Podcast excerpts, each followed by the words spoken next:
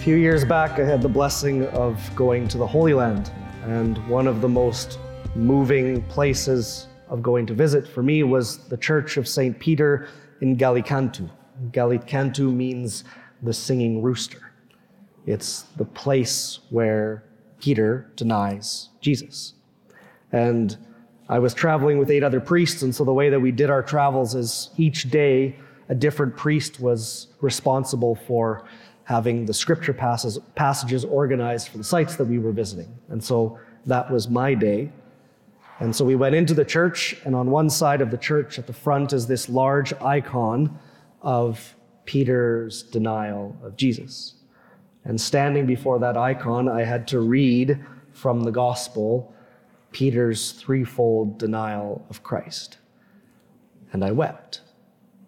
And then when we finished, we kind of went our separate ways to take some time in prayer. I then looked across in the same church to the other side, and mirroring that side of the church was another large icon of today's gospel Peter standing before Jesus. Peter, Simon, son of John, do you love me?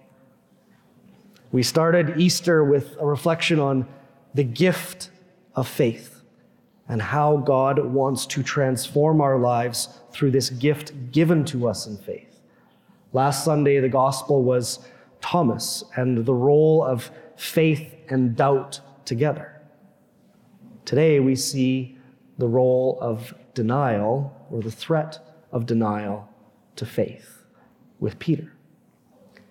It's important to know what's going on in this gospel to really understand what's happening. And if you already know, I apologize for going through it again, but I find many Christians do not actually know what is being depicted in the Gospel of John today. So, first, this is the third time that Jesus comes to them, right? He's already said, Whatever sins you've forgiven, they are forgiven. He's already given them that command. He's appeared to them resurrected. They've proclaimed their faith in Jesus risen from the dead. And what are these six apostles doing today? Fishing. They went back to their old job. They didn't go out baptizing all nations. They went back to what they knew. They went back to what is comfortable, and they went back to the exact place where it all began.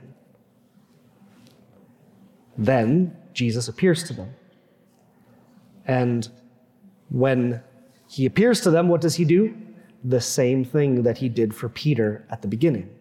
Peter had fished all night and he had caught nothing. And Jesus says, Try again, throw out your nets. And what do they get? An amazing catch of fish. And first it's John, the beloved disciple, who goes, Oh, miraculous catch. I know who does that. It's Jesus. And then Peter goes, Oh, yeah, you're right. It's Jesus. But this time, Instead of Peter falling down and saying, Get away from me, Lord, for I am a sinful man, he jumps into the lake and rushes to Jesus. But then, after they break bread, after they share in the Eucharist, then Peter and Jesus are face to face for the first time since Peter denied Jesus. And Jesus asks him this question do you love me? And it sounds pretty straightforward. But if you've never heard that in Greek, there are different words for love. And the Gospel of John was written in Greek originally, and he uses different words for love. Jesus asks Peter, Do you love me in the same way that I loved you on the cross? And Peter says, Yeah, I love you like a brother. Jesus says, Feed my lambs. And then Jesus says to Peter, Peter, do you love me like I loved you from the cross? Yeah, Jesus, I love you like a brother. And the third time, Jesus says, Peter, do you love me like a brother? And then Peter felt hurt because he asked him a third time. And Peter says, Lord, you know everything. You know that I can basically only love you like a brother, and I cannot give you the love that you give me. This threefold confession mirrors his threefold denial. But remembering that it's the action of Jesus and the love of Jesus that pulls Peter out of that to do what? To feed his lambs, feed Jesus' lambs, to tend his sheep and to feed his sheep. And what is Jesus also doing in the way that he sends Peter out? Stop fishing. I told you what to do with your life. I told you what I've called you to do. But remember that it starts by feeding my lambs, the littlest ones. Remember, not that long ago, we were at the Last Supper and you wouldn't let me wash your feet, and I told you that I give you an example that you must serve others. Here's your reminder, Peter. Now go. And how does he finish? The same way that it started follow me. Peter denied his relationship with Jesus. And that is a temptation for every one of us. And there's lots of different ways that we could deny our relationship to Christ, deny Christ in our life. Some of the ways that we do that is by denying a daily presence and a daily influence of Jesus in our life. Jesus promises that he will be with us always, even to the end of the age. And so when we go about our life in a way that denies that He is with us, that He is present in us, it's a denial of Christ.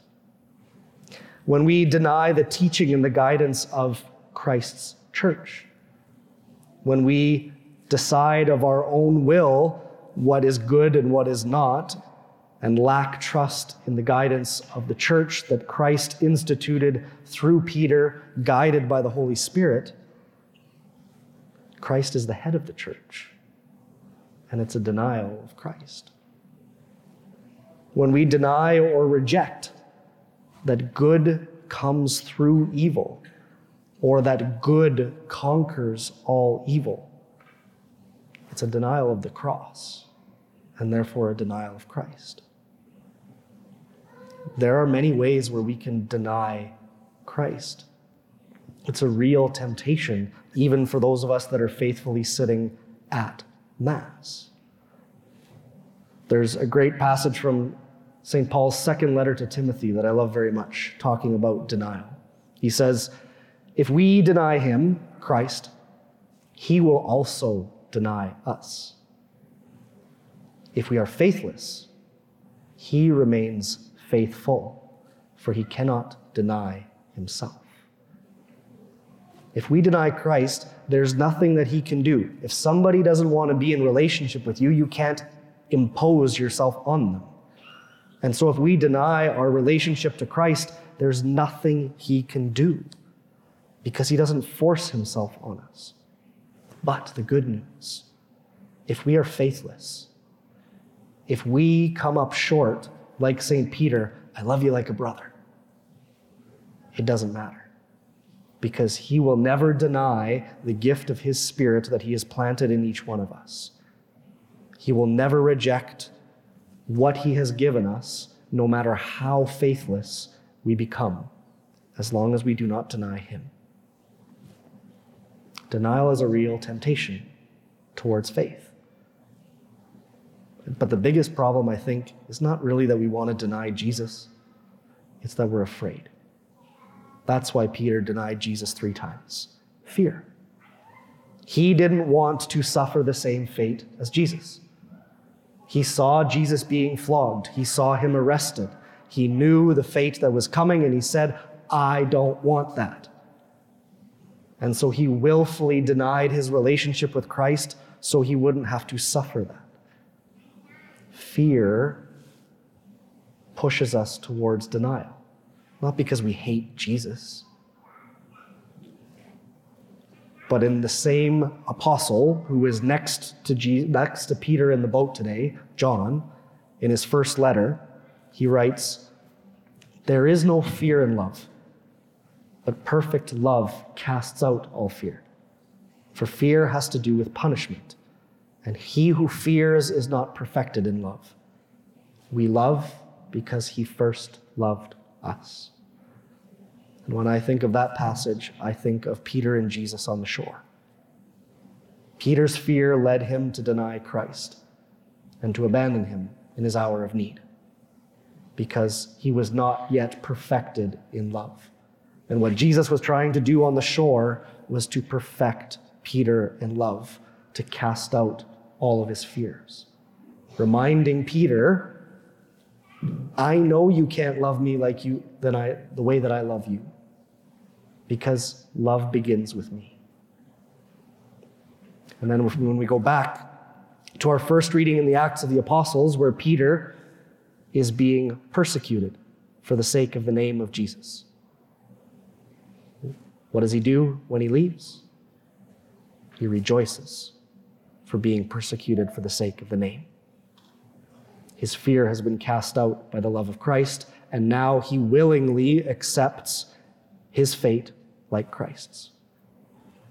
That we all know that St. Peter too was crucified and feeling unworthy to be like the Lord, asks to be crucified upside down. Because perfect love casts out his fear. What Jesus is doing in the gospel today for St. Peter is not, I told you so, not, you better ask for forgiveness because you know you did something bad. Just simply, do you love me? Do you love me? Because I want you to recognize the love I have for you. Because the love I have for you will avoid ever having any fear that will tempt you to deny me ever again. And rather, the love that I have for you will give you the courage to face whatever comes your way. Because perfect love casts out all fear.